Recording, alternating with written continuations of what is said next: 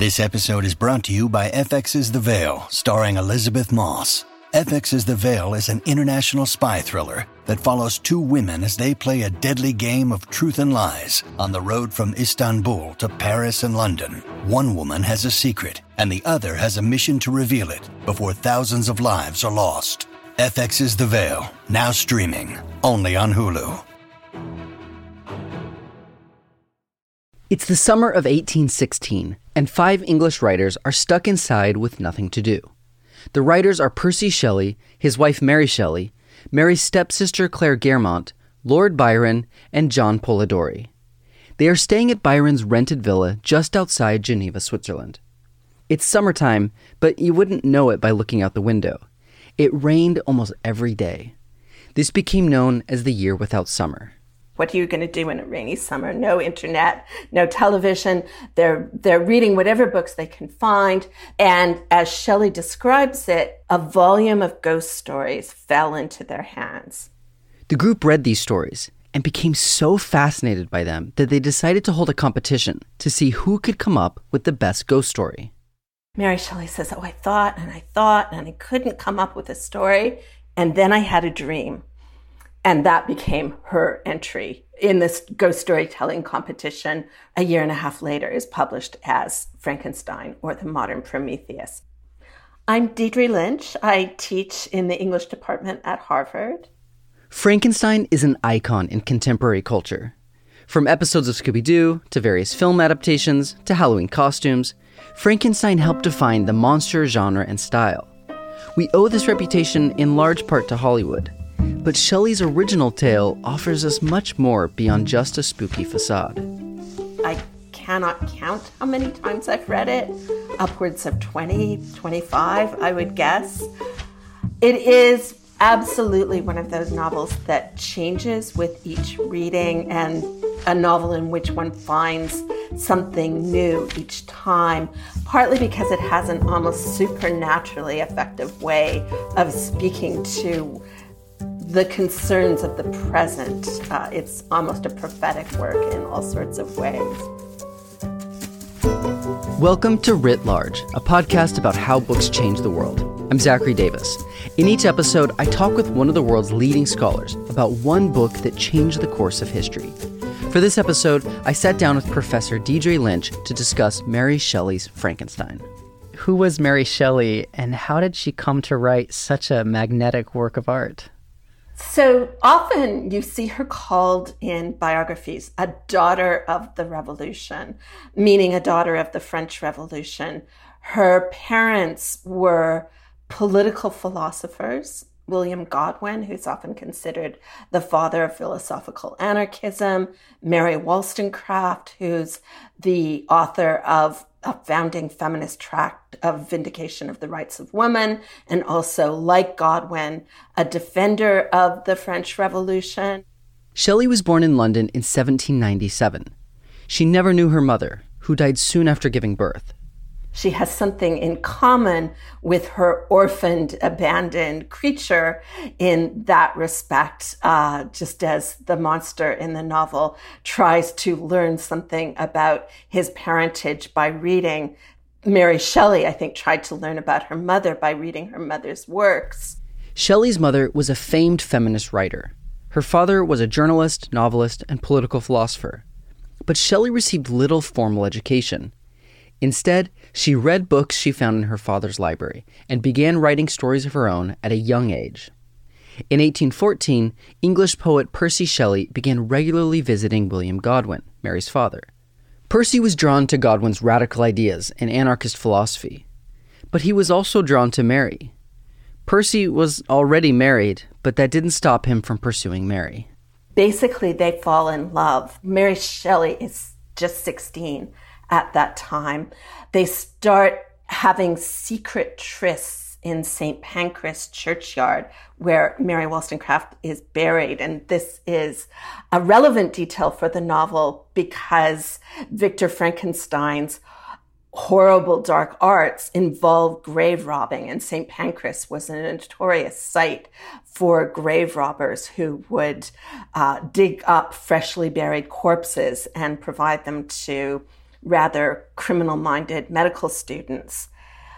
The two, Percy and Mary, they run off to Europe together and then they come back to England. Percy's always in trouble because of debt, because his father doesn't approve of his politics. He's all round a kind of dangerous guy. Um, by 1816, they have made their way to Switzerland, drawn there by the prospect of being next door neighbors with the poet Lord Byron, another dangerous guy, notoriously mad, bad, and dangerous to know. It was among this company during that rainy summer of 1816 that Shelley wrote Frankenstein. It was first published in January of 1818 by a small London publishing company published anonymously. So, in fact, a number of people ascribed it to her husband. And every once in a while, there's still somebody who insists, oh, a woman could not have written this book. What, what were her influences um, that she drew upon? I would say that her parents' writings are influences because one of the things that's very interesting about both William Godwin and Mary Wollstonecraft is that each decides that philosophy will have more impact if it's delivered in the form of a novel. At the time of her death, Shelley's mother was working on a philosophical novel called The Wrongs of Woman, in which she explored how patriarchal society wrongs women. Shelley's father also wrote a philosophical novel called Things as They Are, in which he calls for an end to the abuse of government power. So I think both of those works are gigantic influences on Frankenstein, it helps to come from, I think, a very brilliant family. I think her husband's poetry and Byron's poetry were also influences. I think it's also in ways that perhaps we've lost sight of a response to the world she would have seen around her in 1816.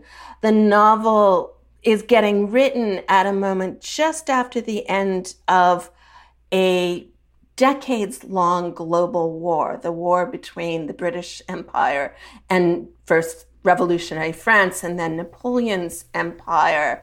The war ended in 1815, but the economic impact is still being felt in England.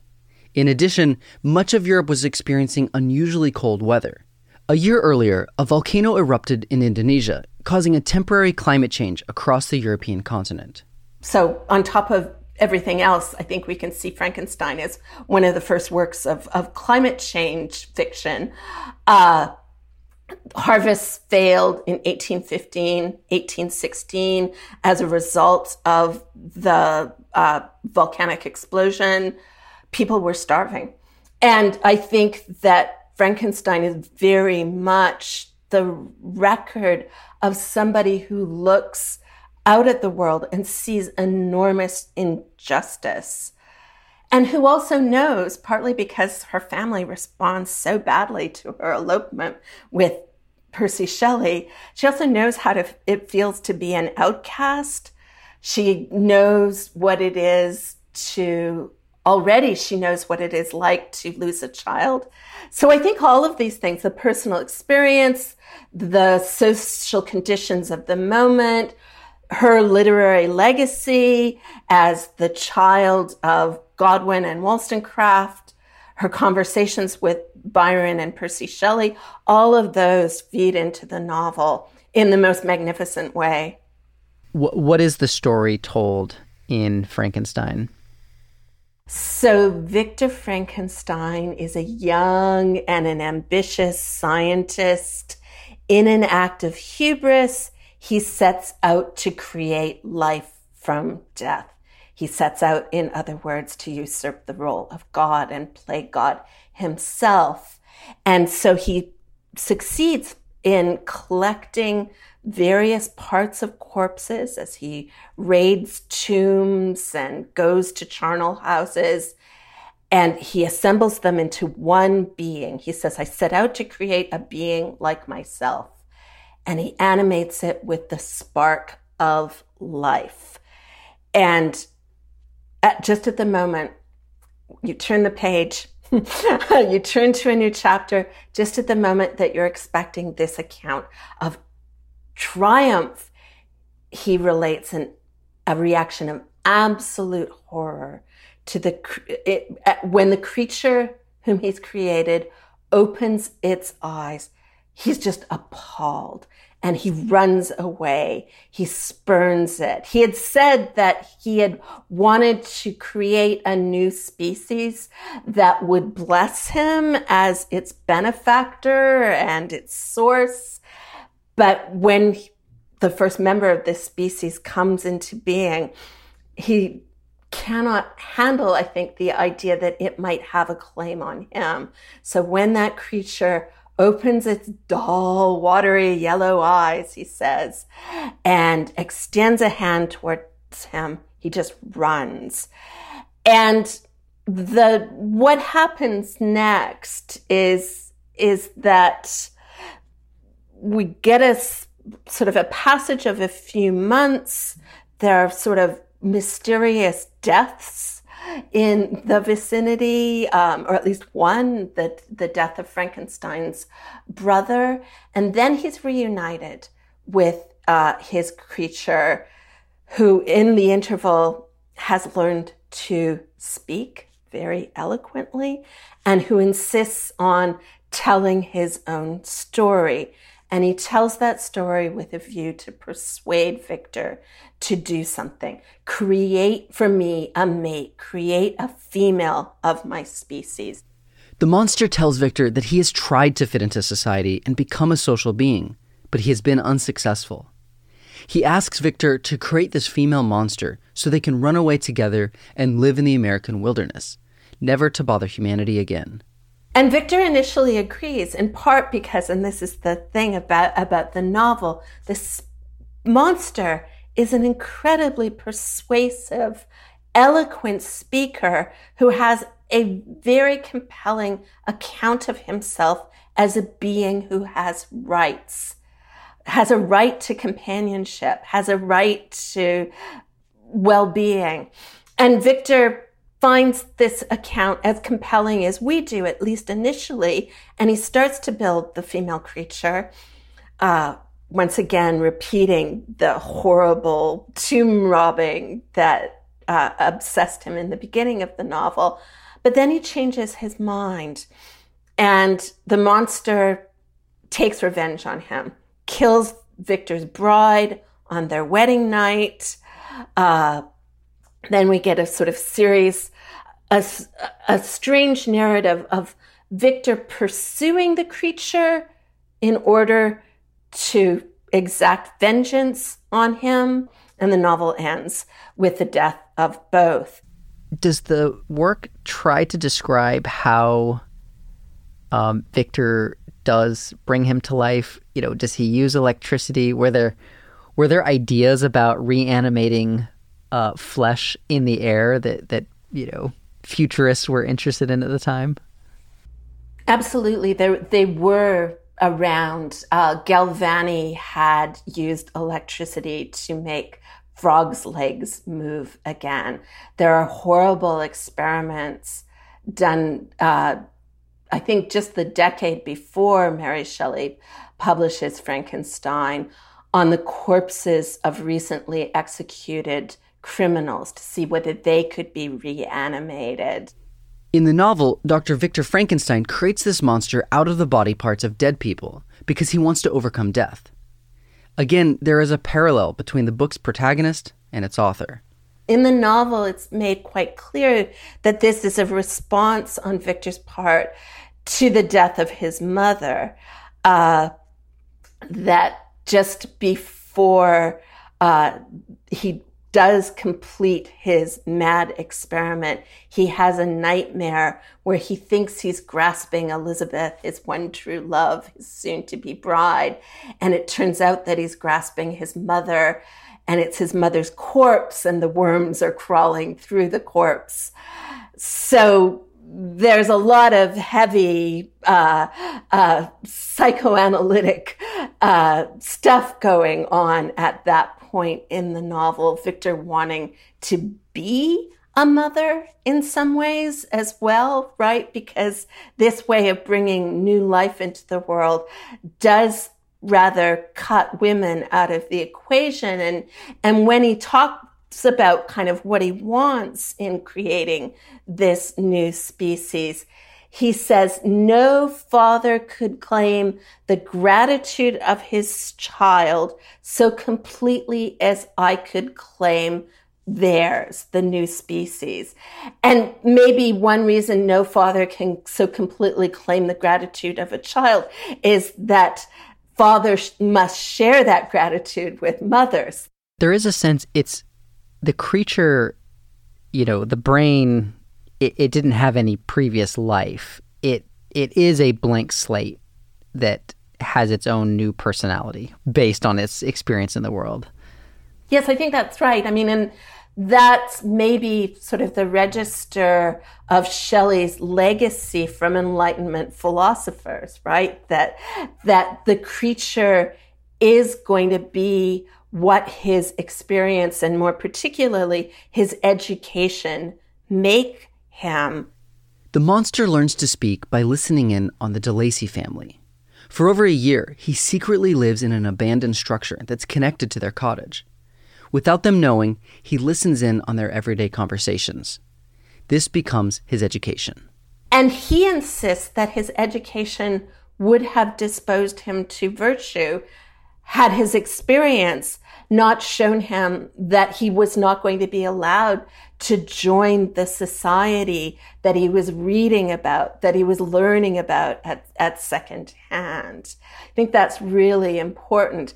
The film tradition has Victor using a criminal brain, uh, uh, marked as such, in fact, uh, you know, playing on the idea that the corpses of executed felons were those available to science in the 19th century. That is not part of Shelley's understanding of identity at all, that you could be born bad is just not part of the equation for her. That's very much a later 19th century, early 20th century racist, eugenicist uh, way of thinking that became part of the film tradition. Okay, I'd like to move into um, themes, and I, I think the most obvious place to begin is what is this work saying about science, what do you think Shelley was saying, and what have other readers uh, interpret it as saying about about science? So I think for a long time we have seen it almost as an allegory of scientific overreach, of investigating and creating and inventing without thought about the implications of, of, of the new things one is bringing into the world. So whether it's nuclear weapons or genetically modified food or artificial intelligence, I think Frankenstein has given people a lens through which to think about scientific advance and to wonder whether scientists should get like courses in ethics along with their uh, courses in cellular biology. The novel also raises some important questions about political and social justice.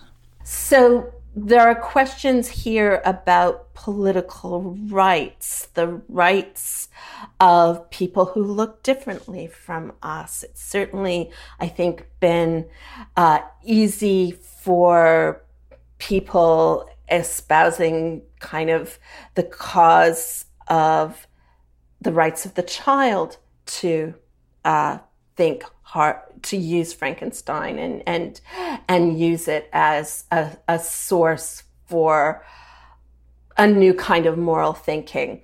It's said that when Frederick Douglass tells the story of how he illegally obtained literacy as a slave who's forbidden to learn to read in the antebellum South, he has the story of the monster's education in view. Very easy to see that kind of that slavery is an institution that remakes humanity in monstrous ways. It's easy to see kind of white slave owners as occupying the Victor Frankenstein position. It's also easy to see that violence that protests that kind of racial injustice is in some ways foreseen by the story of the vengeance that the monster sets out to take on, on Victor. Today, most people know this story simply as Frankenstein. The full title, however, is Frankenstein, or the modern Prometheus. The original Prometheus was a god in Greek mythology. He defied the other gods and gave fire to the humans when Benjamin Franklin uh, manages to uh, get electricity from lightning, uh, there are immediately depictions of him in 18th century America, 18th century France as a modern Prometheus um, in ways that I'm sure Shelley is remembering when she provides that subtitle for the novel. Prometheus, in other versions of the myth, also makes human beings from clay. In Shelley's time, Prometheus was a symbol of excessive power, a god who created life and equipped humans with one of our most powerful tools fire but he was also a symbol of a new political ideology. Prometheus is maybe a figure for the overreach of utopian politics, too, because at the moment of the French Revolution and with the applause of a figure like William Godwin, Mary Shelley's father, the claim is made that you can begin politi- political society all over again. You can start history over again at year zero. And that's a truly Promethean enterprise. It says we can throw out the past and, and, and make something new. And I think that is exactly the way the novel was read by its original audience. It was dedicated to Godwin. So the, the, the political allegory was, was certainly to the forefront.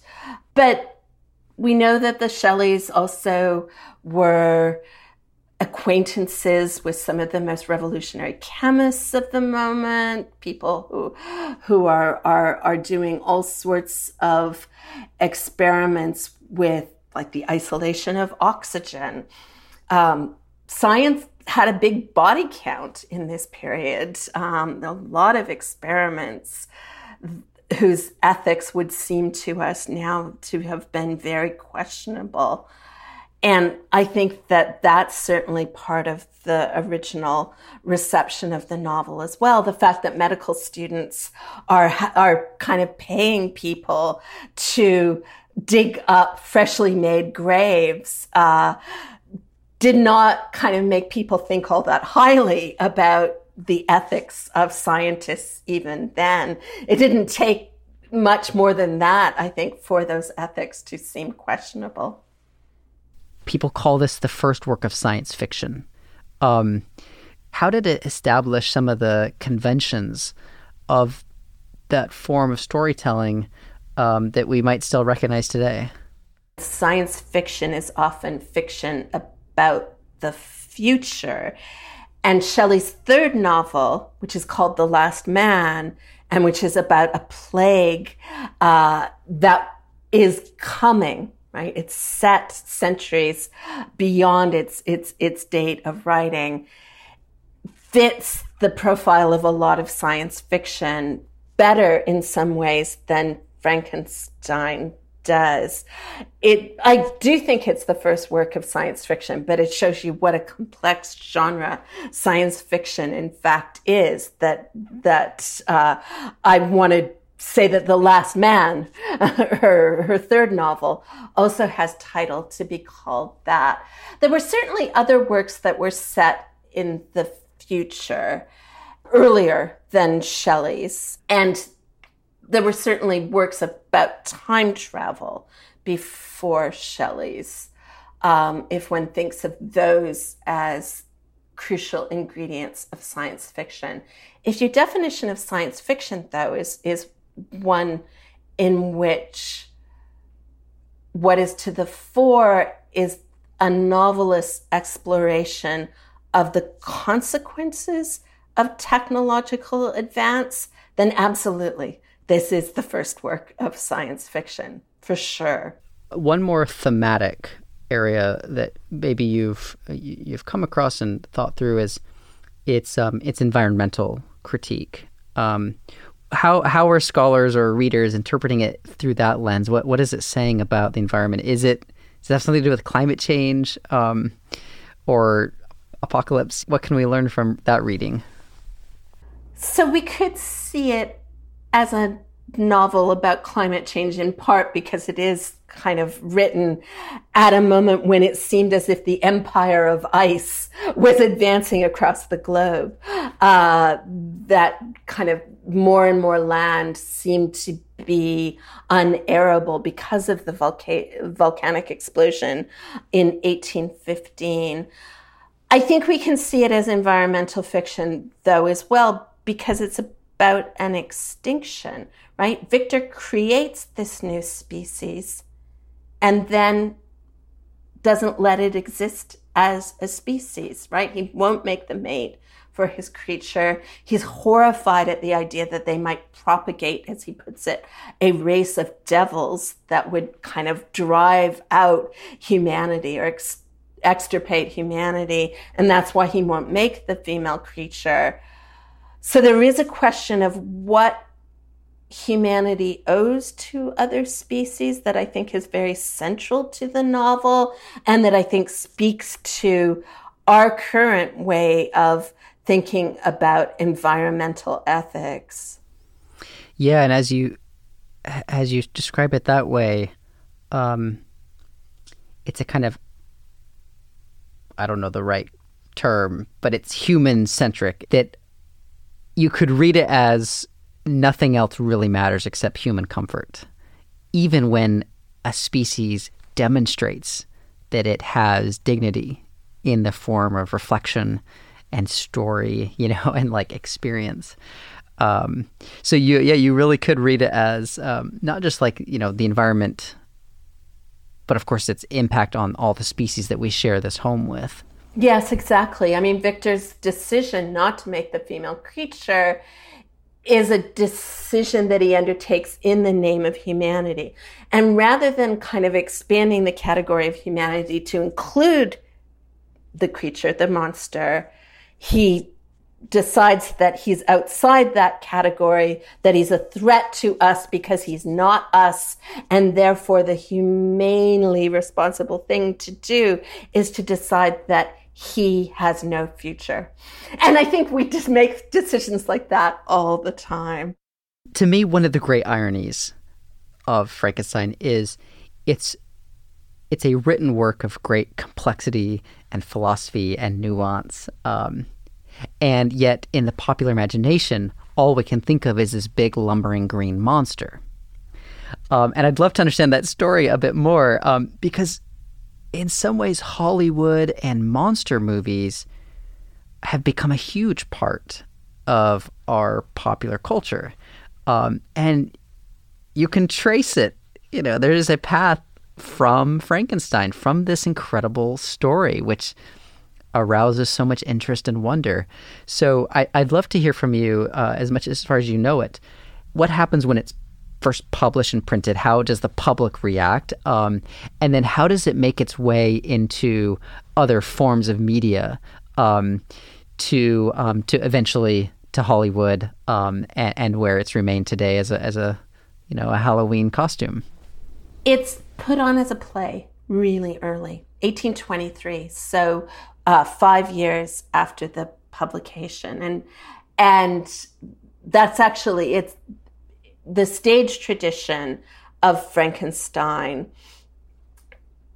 is where we get a number of the visual tropes we associate with the monster. The greenness, for some reason, goes back to uh, the actor who decided to to uh, play the monster in face paint and and green gloves and uh, uh other accoutrements like like that. Film picks it up from theater really early. Thomas Edison makes a very short film of Frankenstein in 1910, so very early in the history of cinema, when cinema is silent, right? So everyone is is is silent, uh, and uh, so it's not that the creature is unique in his voicelessness as he will become when we get to Boris Karloff um, in the 30s.